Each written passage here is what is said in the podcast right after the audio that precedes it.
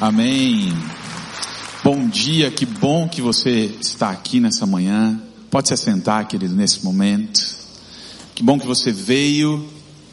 Que bom que você está aqui nesse domingo pela manhã. A gente já adorou o Senhor através das canções, das nossas palavras de exaltação a Ele.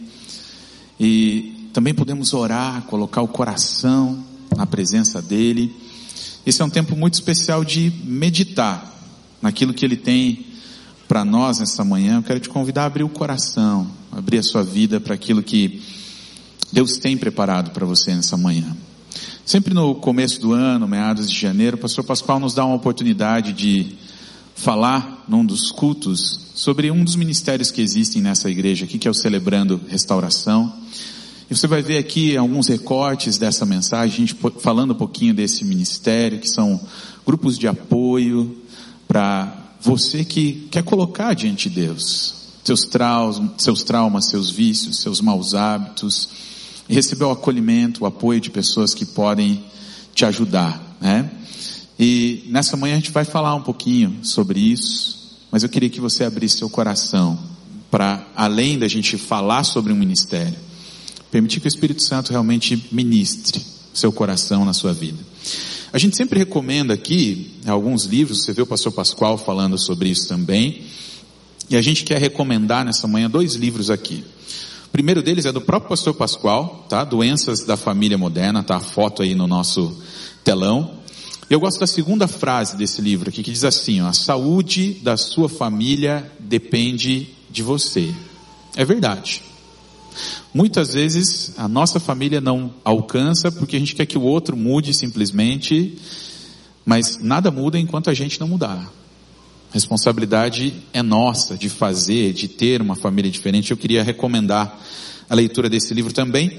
E um segundo livro que é do William Barclay, está ali na tela também, O Segredo do Contentamento. Essa é uma editora aqui interessante, o pessoal da livraria estava falando para a gente aqui, a Nutra, trabalha com livros de aconselhamento. Mas William Barclay traz uma reflexão aqui sobre o descontentamento, a tentação que a gente está tendo hoje em dia com o descontentamento. Ele está em todos os lugares. Parece que as mensagens que passam para nós é não viva contente, viva insatisfeito. E na realidade a gente pode ver uma vida diferente, satisfeita, contente em Deus. Eu quero recomendar também a leitura desse livro, aí você pode adquirir ali depois na livraria da igreja. E também ah, o nosso marco inicial do Celebrando Restauração nesse ano, no dia 19 de fevereiro, vou pedir para o pessoal da comunicação já colocar, eles são feras, né? Muito obrigado. Dia 19 a 23 de fevereiro, conferência Restaura identidade e verdade, 19 e 23 de fevereiro. Dia 19, 20 e 21, ele acontece aqui no templo. Aberto, é gratuito, você não precisa fazer inscrição nenhuma, como o próprio Albert, você já viu ele falando, não acontece na PIB. Né? Mas daí na sexta-feira, dia 22 e 23, nós temos alguns seminários e tem um pequeno valor lá de investimento. Queria te encorajar a participar desse momento junto com a gente, conhecer um pouco mais desse ministério durante os dias de conferência e colocar o seu coração também. Vai ser bênção na sua vida, na vida da sua família. Convide pessoas aqui para estarem junto com a gente 19 a 23 de fevereiro. Anota aí na, na sua agenda como marco inicial de celebrando nesse ano de 2019. Queria te convidar a abrir a sua Bíblia lá em Mateus, capítulo 5, do verso 1 ao verso 9. Mateus capítulo 5, verso 1 ao 9 um texto, não só esses nove versículos que a gente vai meditar aqui, mas todo esse texto de Mateus 5 a 7, eu gosto demais desse texto. Aquilo que a gente costuma chamar como o sermão do monte, sermão da montanha, né? Jesus ele traz uma essência de vida ali para a gente através desse sermão que é muito especial. Nos desafia, nos encoraja a vivermos de forma diferente. Eu quero fazer um recorte aí desse texto do Sermão da Montanha, meditar, refletir com você nessa manhã sobre algumas coisas que Deus quer falar conosco. Quem achou pode dizer um amém. Amém. Se você não tem sua Bíblia aí, você pode acompanhar a leitura ali no telão. Diz assim: Quando Jesus viu aquelas multidões, subiu um monte e sentou-se. Os seus discípulos chegaram perto dele e ele começou a ensiná-los. Jesus disse, Felizes as pessoas que sabem que são espiritualmente pobres, pois o reino do céu é delas. Felizes as pessoas que choram, pois Deus as consolará. Felizes as pessoas humildes, pois receberão o que Deus tem prometido. Felizes as pessoas que têm fome e sede de fazer a vontade de Deus, pois Ele as deixará completamente satisfeitas. Felizes as pessoas que têm misericórdia dos outros, pois Deus terá misericórdia delas. Felizes as pessoas que têm o coração puro, pois elas verão a Deus. Felizes as pessoas que trabalham pela paz, pois Deus as tratará como seus filhos. Queria que você, num ato simbólico, aí colocasse a mão no seu coração, aí sentado mesmo, não era como você está, queria que você fechasse os teus olhos nesse momento. Colocasse seu coração, sua vida na presença dEle. Fala assim, eu estou aqui para ouvir a tua voz, para ouvir o que o Senhor tem para mim. Eu queria orar com você mais uma vez. Pai, nós estamos aqui com a nossa mão no coração, Pai, como um ato simbólico de entregar para Ti nossa vontade, as nossas emoções, as nossas decisões, Pai. Nós queremos colocar o nosso coração na Tua presença, dispostos, Pai, a ouvir a Tua voz. Então, Espírito Santo de Deus, que tens liberdade nessa manhã para trabalhar na nossa vida, para falar ao nosso coração, Pai. Que o Senhor não nos permita sair daqui nesta manhã da mesma forma como entramos. Que a tua palavra, a tua palavra, vá e faça aquilo que lhe apraz, como ela mesmo diz, Pai. Assim nós entregamos esse momento ao Senhor, Pai, no nome de Jesus. Amém, amém, amém. Você percebe aqui nesse texto de Mateus uma repetição de uma palavra. Várias vezes no começo desse versículo, qual que é a palavra que estava repetida várias vezes? Felizes. Felizes. E se eu fizesse uma pergunta simples hoje pela manhã, eu acredito que todo mundo diria sim a esta pergunta. Você quer ser feliz? Quem não quer ser feliz? É óbvio, todos nós queremos ser feliz ou felizes. Para muitas pessoas, essa é a única busca da vida dela. O único objetivo da vida dela, ser feliz. Nesse texto aqui do Sermão da Montanha, Jesus traz uma, uma essência, uma resposta para esse anseio que existe no nosso coração, um anseio lá no profundo da alma, de uma vida com significado, com realização, com direção de Deus. Todos nós temos o anseio por essa vida mais profunda, mais plena em Deus. Só que a maneira como Jesus define felicidade é, é diferente da maneira como nós definimos felicidade. Talvez a gente pense em felicidade como algo uh, que a gente precisa ter, e felicidade não é só isso.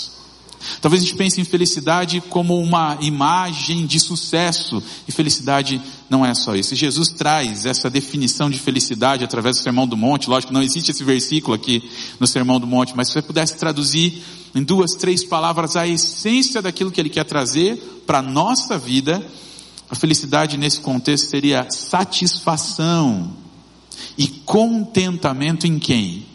Em Deus. Quando eu busco a minha satisfação, o meu contentamento em Deus, eu procuro fazer aquilo que Ele fala, aquilo que Ele me encoraja, me desafia a fazer, eu vou encontrar uma vida plena. Nos capítulos 5 a 7 de Mateus, aí Jesus traz várias orientações à vida, mostrando que a felicidade está em nós sermos súditos desse reino que Ele está falando aqui. Jesus ele evidencia nas suas palavras que a felicidade não está em coisas, mas num relacionamento restaurado, em primeiro lugar, com Deus, com o próximo e consigo mesmo. Eu, comigo mesmo. E quando a gente tem como base o relacionamento com Deus, a nossa vida de relacionamento com Deus, outras áreas da nossa vida começam a ser ajustadas e restauradas. Eu preferi utilizar aqui esse termo na linguagem de hoje, felizes, mas numa outra tradução da Bíblia, traz uma outra palavra. Talvez foi a Bíblia que você tinha aí e leu nessa manhã. Qual que é a outra palavra? Bem-aventurado. Eu aprendi, tenho aprendido que bem-aventurado é aquele que viveu uma boa aventura com Deus. Existem situações de dificuldades na nossa vida, sim, existem situações de extrema, é, extrema complexidade em que Deus nos visita e agora com a intervenção de Deus nós podemos ver a nossa história mudar, os nossos rumos mudarem e a gente começa a entender aquilo que Deus queria ministrar e aquilo serve como uma história que pode ministrar a outras pessoas, um bem-aventurado, uma boa aventura. Todo sermão da montanha para mim é todo ele é impactante. Para mim é o maior discurso da história da humanidade. Ele é admirado por muitas pessoas, inclusive não cristãs. E Jesus, ele aponta no Sermão da Montanha para verdadeira felicidade através de um caminho. Existe um caminho para a verdadeira felicidade. E esse é um caminho de restauração em Deus. Se a gente pudesse dar um título para essa mensagem nessa manhã é o caminho da restauração. Jesus ele vai mostrar situações difíceis que nós temos que lidar na nossa vida. São situações difíceis sim. Situações que vão acontecer inevitavelmente. Mas Jesus mostra como é que a gente pode viver de forma diferente tudo isso. Tendo uma vida que é completamente restaurada. O que, que a gente pensa? O que, que vem à nossa mente quando a gente pensa na palavra restauração? Talvez a gente lembre de um quadro num museu que foi restaurado. O tempo fez com que aquele quadro se deteriorasse, ele ficasse meio apático, apagado, sem vida, sem cores, e alguém que vai fazer a restauração daquele, daquele quadro devolve a vida para aquilo que antes estava apático, apagado. E devolve isso através da renovação, renovação das cores a gente pode pensar numa restauração de um ambiente, um ambiente que está com paredes sujas, mofado, e é, uma pessoa entra ali e restaura todo aquele ambiente. Isso pode se aplicar também na nossa vida. Enquanto a gente caminha na jornada da vida, a gente sofre algumas coisas que muitas vezes levam à deterioração da nossa alma. Parece que a nossa alma fica apagada, apática, sem cor, sem vida, e Jesus quer devolver isso para nós. Através da renovação na Sua presença, entendendo que a palavra de Deus, a palavra de Jesus direta para nós, Ele traz sim respostas para esses momentos apáticos, sem cores que nós estamos vivendo, e traz essa renovação. Deus tem respostas para os conflitos que vão na nossa alma. A Bíblia não simplesmente psicologiza aquilo que ela está falando sobre as feridas da nossa alma, mas é a palavra de Deus para trazer restauração, para trazer renovação no nosso coração. Eu gosto de uma citação de um pastor chamado David Cornfield, ele é missionário aqui no Brasil, e ele diz o seguinte num dos seus livros sobre restauração: Restauração é a santificação da alma ferida. Começa assim. Uma alma que foi ferida. E eu sei que todos nós que estamos aqui, sem exceção, em algum momento da nossa vida nós somos feridos. É a santificação da alma ferida por meio de reconhecer as minhas feridas, reconhecer as minhas defesas e responsabilidades, experimentar Jesus levando sobre si as nossas feridas, receber o perdão e a libertação de Deus e poder transmitir o mesmo para os que nos machucaram e abusaram de nós. Quando a gente pensa em restauração da nossa alma, a palavra de Deus tem respostas para nos levar a receber aquilo que nós precisamos. E aí, quando a gente pensa no sermão da montanha, na restauração daquilo que Deus quer fazer no nosso coração, na nossa vida, eu quero resumir nessa manhã esse caminho de restauração em três palavras. Queria que você guardasse. São três palavras simples: admitir, receber e transmitir caminho da restauração nas nossas vidas passa por essas três palavras. Primeira palavra, admitir. Olha o que a Bíblia está dizendo lá no verso 3 que nós lemos. Felizes as pessoas que sabem que são espiritualmente pobres, pois o reino dos céus, o reino do céu é delas.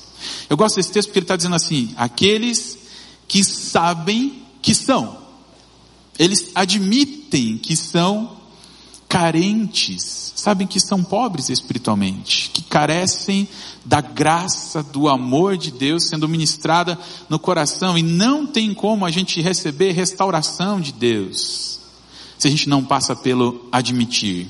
E admitir o quê? Que no Celebrando Restauração, o primeiro passo que a gente trabalha é o admitir. O caminho da restauração começa quando eu admito as minhas feridas, as minhas defesas e as minhas responsabilidades. Todos nós temos marcas na nossa vida. Marcas que foram produzidas por aqueles que deveriam cuidar, proteger, mas que numa boa intenção, mesmo assim de cuidar e proteger, nos machucaram. Todos nós em algum ponto da jornada da nossa vida, nós fomos machucados.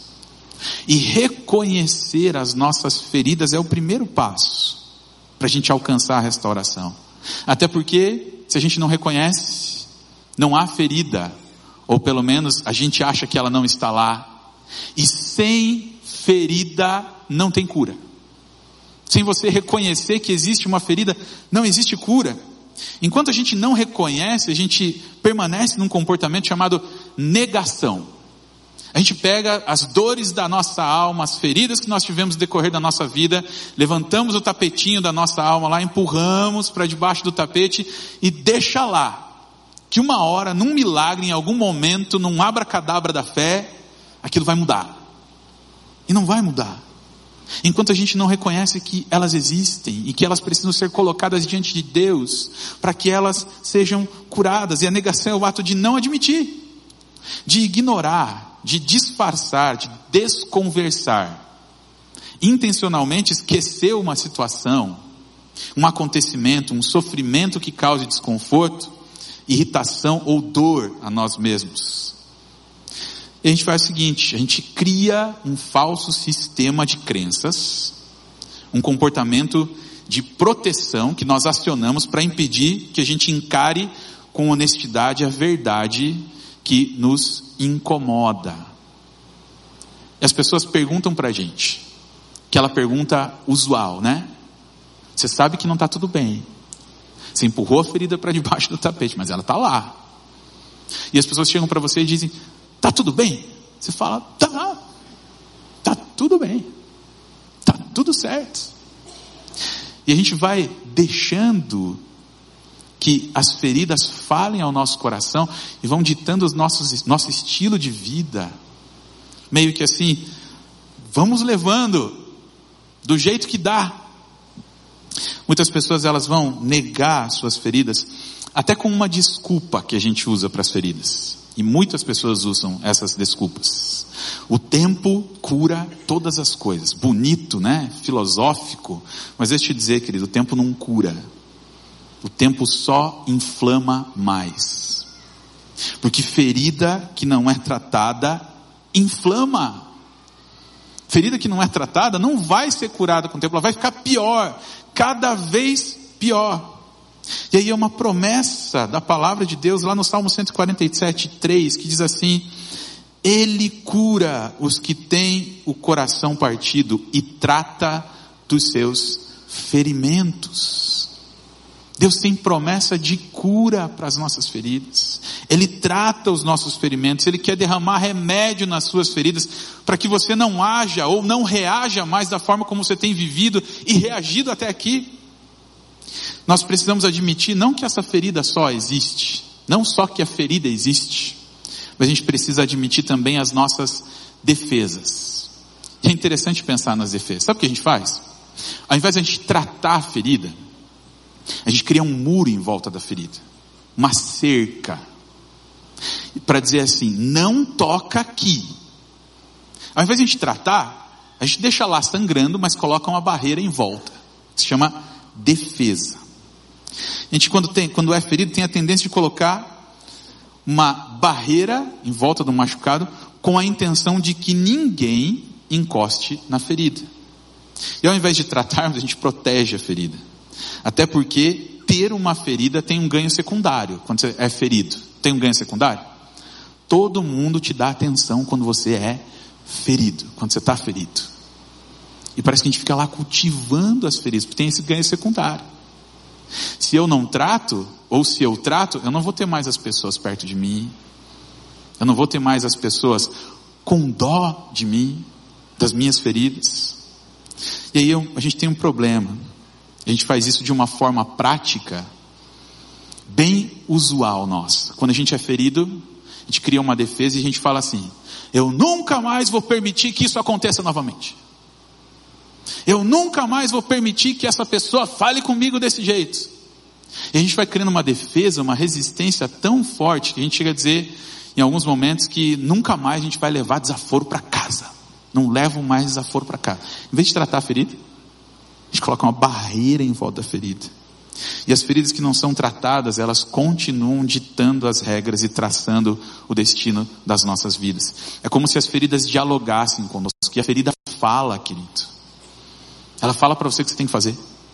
Se proteja, não permita, não deixe mais que as pessoas façam isso com você. A ferida fala. E quem que vai governar as nossas vidas? As nossas feridas?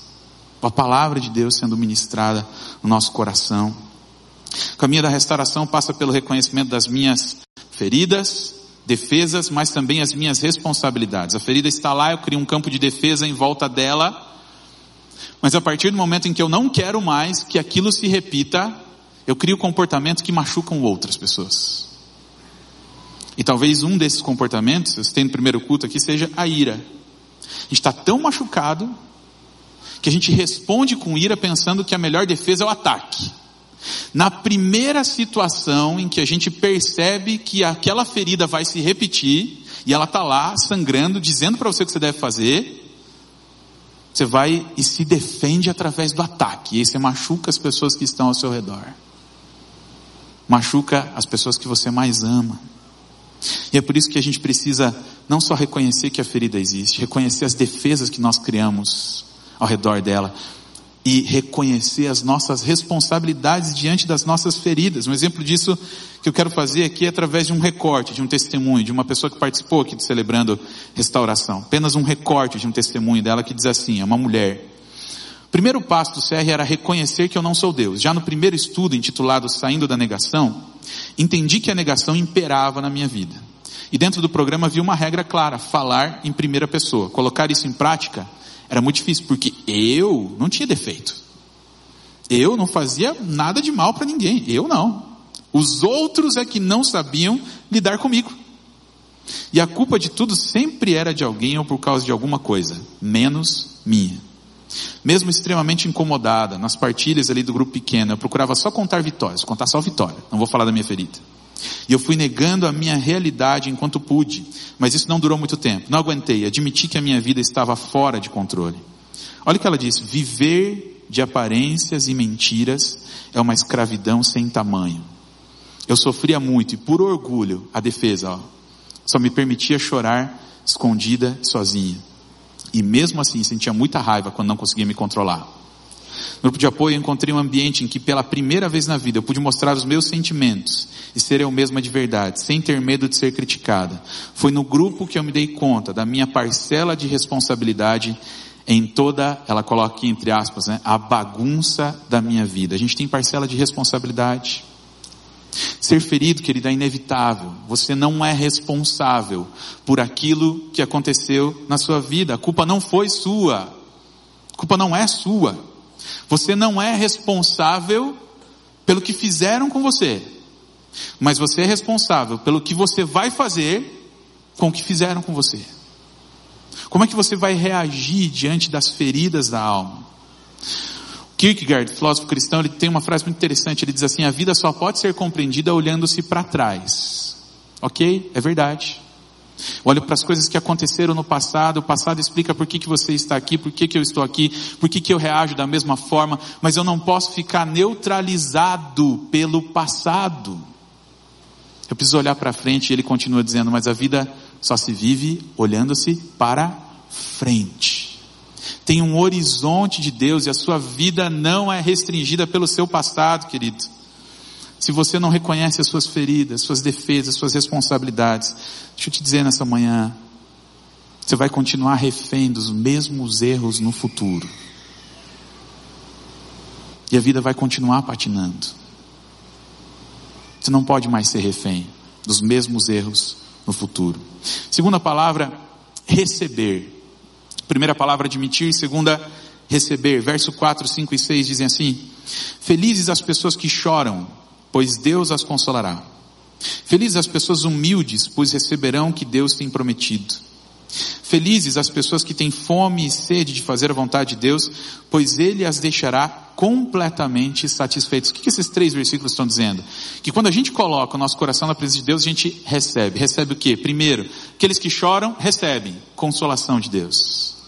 Aqueles que são humildes recebem o que Deus tem prometido. Aqueles que têm fome e sede de justiça, Deus vai saciar a fome da alma, a fome que existe na alma. Quando a gente admite as nossas feridas, a imensa dor que causaram para a gente, a nossa alma se comove muitas vezes e há algo exterior que fala da angústia da nossa alma, que é o choro. A gente pode chorar, mas Deus tem promessas para aqueles que choram. Deus os consolará, Deus quer enxugar as tuas lágrimas. O caminho da restauração passa por esse reconhecimento, mas também por receber o perdão e a libertação que Deus tem. A gente pode receber o perdão de Deus ao perceber que a gente cultivou feridas. Cultivou feridas que nos afastaram de Deus, que nos afastaram das outras pessoas, que nos afastaram de nós mesmos. Em nossos momentos lá de ira, quando a gente coloca a cabeça no travesseiro, que a gente sabe que não está bem, quando a gente lembra de algum fato que nos machucou, a gente pode não acreditar na graça, no amor de Deus para com essa pessoa que nos feriu. A gente precisa do perdão de Deus por julgarmos que Deus privilegia mais as outras pessoas que nós. E a gente lembra daquilo que aconteceu, dizendo: Senhor, você lembra do que aconteceu? Aquela pessoa está bem hoje, olha como é que eu estou. E aí quando a gente fala de perdão, aqui são perdão de pecados, sim, de coisas que nós também fizemos por conta das nossas feridas. A gente precisa receber o perdão de Deus na forma como a gente se enxerga também como pessoas, libertação desses sentimentos angustiantes. Eu, Alexandre, eu fazia algo terrível na minha vida, que era me comparar às outras pessoas. Tive algumas feridas na infância, na adolescência, e eu cresci me comparando às outras pessoas, e essa comparação, e a comparação que a gente faz muitas vezes com outra pessoa, é uma lástima, porque ela te leva a baixa autoestima, e eu achava que as outras pessoas eram extremamente mais capazes do que eu, que sabiam como agir, que sabiam como lidar em determinadas situações, e eu fui tomado de um medo, de uma insegurança tremenda para não saber nem qual era o próximo passo. O que, que eu vou fazer? Eu não tenho a mesma sabedoria, eu não tenho o mesmo jeito, eu não sei lidar com essa situação. Olha como fulano sabe lidar e eu não sei lidar. E aí, querida, a comparação é uma lástima. E Deus veio ministrar um dia no meu coração dizendo: Você é meu filho amado. Você não precisa provar nada para ninguém. Você precisa viver a vida que eu te destinei a viver, o caminho que eu tenho traçado para você. Isso traz libertação para a gente. Libertação das falsas crenças que nós vamos estabelecendo na nossa vida, libertação das coisas que nós definimos como nossas e acreditamos que são nossas, mas foram as feridas que falaram que nós somos. Você não presta, você não vai dar em nada, você não vai conseguir. E aí, quando Deus vem e ministra a nossa vida uma verdade, isso é verdade, a Bíblia diz que a verdade liberta. Você é um filho amado de Deus. Você não precisa provar nada para ninguém.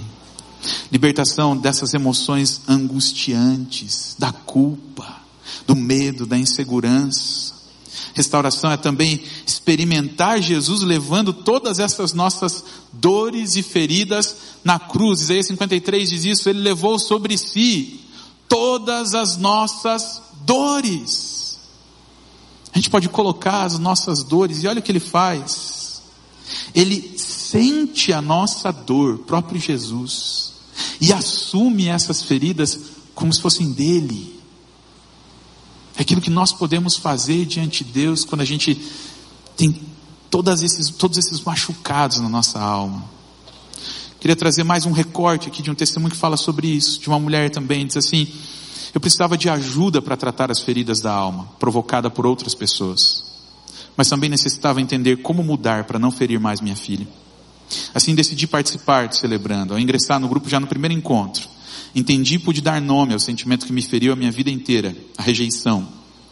Ao longo da caminhada, compreendi que a rejeição era o estopim de todas as dores emocionais que eu carregava. A carência afetiva, solidão, baixa autoestima, medo, insegurança, esses sentimentos todos juntos e misturados me transformaram em uma pessoa orgulhosa, defesas, autossuficiente, racional, egoísta. Quando saí da negação e aceitei ser tratada por Jesus, compreendi que Ele permite, por misericórdia e amor, que as experiências dolorosas em nossas vidas ocorram para nos fazer confrontar com as nossas falhas de caráter e do medo e do modo como possamos curá-las. Numa das lições do grupo eu escolhi conscientemente confiar a minha vida e as minhas dores ao cuidado de Jesus. Consegui pedir perdão a Deus pelos sentimentos ruins que ainda estavam escondidos no fundo do tapete da minha alma. E eu me vejo nesse testemunho porque eu precisei chegar diante de Deus e falar assim: Senhor, me perdoa pela forma como eu mesmo me enxerguei durante tanto tempo e não segundo a verdade da tua palavra, daquilo que o Senhor fala. A palavra perdão é limpar a conta, perdoar, cancelar a dívida. E diante do que nós fizemos, ou diante daquilo que nós recebemos de outras pessoas, a gente pode até pensar que não existe mais perdão para nós. Mas, no entanto, não há erro, não há atitude, não há pecado que Ele não possa perdoar. E esse é o maior desejo de Deus, fazer com que a gente volte a caminhar numa vida que Ele planejou, cheio de graça, de verdade, de uma identidade fundada, fundamentada nele. E aí, a restauração se inicia quando essa fé é colocada inteiramente em Jesus. Para que esses pecados, para que a culpa que nos assolava, a gente recebe esse perdão, essa libertação de Deus e coloca nas mãos dele tudo o que aconteceu na nossa vida, ele faz o seguinte, olha o que diz Miqueias 7,19. Novamente, terás compaixão de nós, acabarás com as nossas maldades e jogarás os nossos pecados no fundo do mar. Numa outra versão diz, no mar do esquecimento. Às vezes as dores da nossa alma são tão grandes, o inimigo das nossas almas sabe quais são os nossos gatilhos, sabe o que ele faz? Te convida a pescar, te dá uma vara de pescar, fala assim, vamos pescar lá no mar do esquecimento, vamos levantar as coisas que estão lá no seu passado. Deus já esqueceu, querido. Já está no mar do esquecimento. Deus nos perdoa e lança os nossos pecados no mar do esquecimento. Primeira palavra, admitir. Segunda palavra, receber. Terceira palavra, transmitir. Felizes as pessoas que têm misericórdia dos outros, pois Deus terá misericórdia delas. O que, que esse texto está dizendo? Eu posso admitir, sim. Eu posso receber, sim, mas agora eu tenho que viver diferente. Eu tenho que ser um agente da paz, da misericórdia. Eu não preciso mais agir de acordo com a minha ferida. Restauração da alma é admitir as nossas feridas, as nossas defesas, responsabilidades mas transmitir o mesmo que eu recebi. Perdão, libertação, transmitir o mesmo para outras pessoas, inclusive para aquelas que nos machucaram. Aí você fala assim: não, aí é demais, pastor. Eu admito, eu recebo, mas transmitir para o outro aquilo que eu recebi. E eu vou te dizer o seguinte: Deus vai te dar graça de lidar com cada situação da sua vida e a gente pode transmitir o mesmo através do perdão.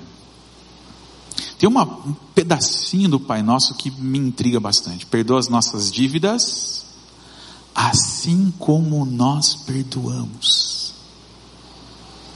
Eu preciso ser um agente da paz. Eu preciso transmitir o mesmo, da mesma medida que eu recebi de Deus. É lógico que na mesma medida a gente não consegue mas entender que eu recebi algo tão gracioso da parte de Deus, que agora eu posso viver diferente transmitindo isso para as outras pessoas. E uma das formas que você pode fazer isso é oferecer a paz através do perdão. E talvez você vai dizer assim, pastor, você não sabe o que aconteceu. Você não estava lá no dia que aquela pessoa me machucou, que me ofendeu. Muito fácil falar sobre perdão. E Deus nos desafia no Sermão da Montanha a agir de forma completamente diferente. Perdão não é esquecimento, querido. Você já assistiu aquele filme lá, o MIB, Homens de Preto? Tem um aparelhinho lá que ele usa e apaga a memória recente daquilo que aconteceu, né? A gente queria ter um aparelhinho daquele, quando perdoasse, principalmente. Mas não existe aquele aparelho. E a gente vai lembrar do que aconteceu. Só que agora a gente lembra sem dor, porque a gente perdoou. Perdão não é esquecimento. Perdão não é sobre quem está certo ou errado. Né? Você libera perdão, mas ó, você pisou na bola e não faz mais isso aqui comigo não, hein? Não é sobre quem está certo, quem está errado. Perdoar é libertar-se do poder repetitivo da dor na lembrança dos danos sofridos. Porque aquela memória vem e a gente lembra de novo o que aconteceu, o nome que a gente dá para isso chama ressentimento. Mágoa. Ressentir. Ressentimento é ressentir. Eu vou visitar de novo aquilo que aconteceu e fico lá com os mesmos sentimentos angustiantes. Vou tentar dormir, não consigo dormir. E você pode ser um agente de transformação, oferecendo a paz através do perdão e talvez de uma forma até que nunca vão fazer contigo, que é perdoar sem que a outra pessoa lhe peça perdão. Você perdoar sem que a pessoa te peça perdão. E sem que você fale para ela, inclusive, que você perdoou. Muitas vezes isso vai acontecer. Eu tive que liberar perdões na minha vida para pessoas que nunca me pediram perdão. Mas enquanto a gente não perdoa, a gente não tem paz, e esse é o problema. A gente fica amarrado àquela pessoa, fica amarrado àquela situação em que aconteceu, e talvez a gente vá na nossa alma, lá visitar a nossa alma para dizer assim: no dia em que eu tiver um bom sentimento no coração, eu vou perdoar essa pessoa. Sabe quando esse dia vai chegar, querido? Nunca. Porque perdão é uma decisão, é uma escolha. Você decide perdoar. Você decide cancelar a dívida, rasgar a promissória. Você decide cancelar tudo isso.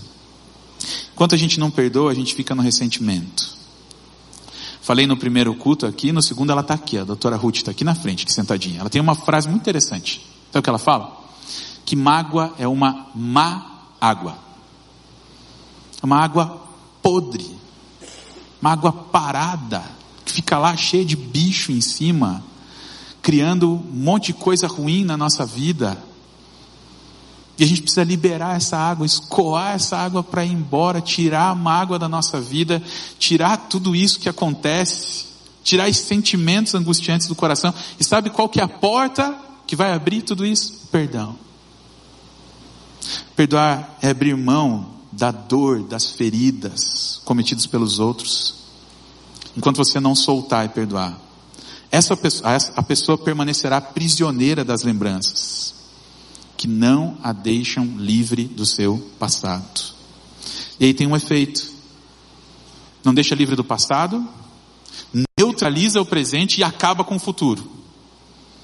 E as consequências são que não tem paz nem liberdade, enquanto o perdão não é liberado. Mais um recorte de um testemunho de uma pessoa aqui do Celebrando Restauração, um homem. Ele decidiu perdoar. E ele diz o seguinte: olha que legal que ele diz. Decidir perdoar e amar é a força mais poderosa do mundo. É o elo que liga as pessoas umas às outras e com Deus. O verdadeiro amor não depende de quem recebe amor, e sim da pessoa que decide amar porque quer amar. Jesus falou isso. Ame quem? Até o seu inimigo. A gente gosta dos nossos inimigos? Não. Mas Jesus falou que a gente pode mais. Jesus falou que a gente pode ir além. E pode ministrar amor, transmitir amor, ser um agente de paz, inclusive para os nossos inimigos. A decisão de perdoar é uma escolha. Eu queria orar com você nessa manhã. Queria, olhando para essas três palavras, admitir, receber, transmitir. Orar com você. Para a gente colocar diante de Deus essas feridas, aquilo que dói no nosso coração, aquilo que machuca. E eu gosto de lembrar disso através de algo que aconteceu na minha vida. Aqui no meu braço esquerdo eu tenho um, uma cicatriz. Cicatriz. Cicatriz de um cachorro, um cão, que me mordeu quando eu tinha mais ou menos uns 9, 10 anos de idade. Fui na casa de um amiguinho, o pastor alemão estava solto lá no terreno, e aí o pastor alemão me atacou, pulou nas minhas costas e eu fiz assim para tirar o cão das minhas costas e ele pegou aqui no meu braço e eu puxei, joguei longe, pulei a janela, desmaiei, várias feridas nas costas, no braço. Sabe, eu fui para o médico, o médico me atendeu, tratou das minhas feridas, cuidou das minhas feridas e hoje existe só uma cicatriz aqui no meu braço. Sabe por que a cicatriz existe? para provar que aquilo aconteceu, que doeu, que machucou, que sangrou, mas para mostrar que existe paz, que existe cicatrização, que existe cura para a dor que eu sofri. Poxa, aconteceu, eu lembro, o cachorro me mordeu, mas hoje é só uma cicatriz. A gente está no começo do ano. E eu queria que desafiar você a fazer uma resolução na sua vida, tomar uma decisão. Sabe qual é a decisão? Chega de viver doente, querido. Chega de viver doente. Chega de colocar a cabeça no travesseiro e não conseguir dormir por conta das coisas que aconteceram no seu, do seu passado, a palavra de Deus tem resposta para nós, como a gente leu no Salmo 147,3. Ele trata dos ferimentos da nossa alma, Ele quer trazer cura para nós, para que um dia a gente olhe só para a cicatriz. A gente vai lembrar que doeu, que machucou, que sangrou, mas hoje é só uma cicatriz. E eu vou lembrar da intervenção de Deus na minha alma, no meu coração. Essa é uma decisão que você pode fazer hoje. Quando? Agora. Aqui na casa do Pai. A gente está aqui na ambiência, esse ambiente tomado pelo Espírito Santo de Deus, aqui é a ambiência da casa do Pai, onde você faz escolhas, decisões, e você está protegido aqui por esse ambiente de amor, de graça de Deus. E talvez a gente fale assim, não, eu vou tomar decisões, mas não hoje, amanhã. E a gente sai por essa porta aqui e acontece algo no nosso coração, a gente continua sangrando, continua doendo, e a gente nunca coloca isso na presença de Deus. Sempre uso como ilustração uma das pragas do Egito lá. Eu gosto de usar essa ilustração. Uma das pragas do Egito eram as rãs. Você lembra disso? Imagine Faraó acordando pela manhã, na cama dele está cheio de rãs. Ele vai tomar banho, no banheiro está cheio de rãs. Ele vai tomar água, lá no fundo do copo em que ele vai tomar água tem uma ranzinha lá dentro do copo. E ele chama Moisés, está tá na Bíblia isso. Ele chama Moisés e fala assim: não tem como você orar aí para que essas coisas vão embora, para que essa praga vá embora. Moisés fez uma pergunta para ele: Posso orar sim? Mas ele fala assim: Quando você quer que eu ore? Olha o que o faraó respondeu para ele: Amanhã. Ele estava todo momento ali vivendo com as rãs, mas ele disse: Amanhã, está no texto bíblico: Amanhã. O faraó preferiu passar mais uma noite com as rãs. Talvez a gente fale assim: amanhã, amanhã eu coloco. Querido, você vai ter coragem de sair daqui e passar mais uma noite com as rãs. Quero te encorajar a colocar o seu coração na presença de Deus e mais do que isso, queria fazer isso de uma forma simbólica. Queria que todos nós fechássemos nossos olhos agora. Eu queria que você não olhasse para ninguém que está do seu lado. Queria te convidar nesse momento a colocar suas feridas, suas defesas, suas responsabilidades na presença de Deus se colocando de pé e onde você está. Se você entendeu, o Espírito Santo ministrou no meu coração. Se coloca de pé onde você está. Para dizer, Senhor, eu quero curar das minhas feridas. Eu quero curar. Eu quero receber perdão. Eu quero receber libertação desses sentimentos angustiantes. E talvez você tenha que dar até nome para aquilo que vai, para aquilo que você vai colocar diante de Deus. É uma pessoa, é uma situação. Eu queria que você nesse momento pudesse orar. Você e Deus. Coloque aí qual é a situação. Senhor, aconteceu isso meu passado. Dói, machuca. Ainda estou sangrando, Senhor. Mas eu quero colocar isso na tua presença. Quero que o Senhor manifeste a cura. Quero que isso seja algum dia uma cicatriz que eu venha olhar para lembrar do favor, da graça do Senhor sobre a minha vida que traz cura, que traz libertação, que traz perdão, que traz restauração. Coloca na presença de Deus. Eu quero orar com você nessa manhã, Pai. Obrigado, Senhor. Obrigado por tudo que a gente tem vivido aqui nessa manhã. Mas eu quero olhar, Pai, para o coração, para o meu coração, para o coração Todas essas pessoas que estão aqui de pé, Senhor, colocando no teu coração, colocando na tua presença as feridas, mazelas, fragilidades que sofreram durante toda a vida. E a tua palavra diz que o Senhor tem cura para nós, o Senhor cura, o Senhor trata os ferimentos. Então que o Senhor comece no coração, na alma desse meu querido, dessa minha querida, Pai.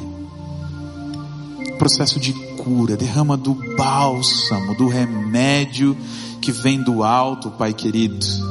Estanca, Pai, essa ferida. Faz com que a, a voz dela seja cessada na alma, para que a tua voz soberana, sublime, ministrando no coração desse querido e querida, que ele é filho amado de Deus, que ela é filha amada de Deus, Pai. Seja essa voz que impere no coração, Pai querido. Eu te agradeço, Pai, nessa manhã, por tudo aquilo que o Senhor nos permitiu viver e peço, abraça essa pessoa. Abraça com teu cuidado, com teu amor, com a tua graça, com a tua misericórdia, com a tua proteção. Todo dia, Senhor. E assim nós colocamos as nossas feridas, não só elas, mas as defesas, as nossas responsabilidades para receber diante do Senhor o perdão, a libertação, para sair daqui nessa manhã encorajados pelo Teu Espírito Santo a sermos agentes de transformação, para transmitir aquilo que nós recebemos para outras pessoas, a começar agora, começar ao sair desse culto aqui, Pai. Sim, nós oramos, te entregamos esse momento, Pai, no nome de Jesus. Amém, amém. Deus abençoe sua vida, querido.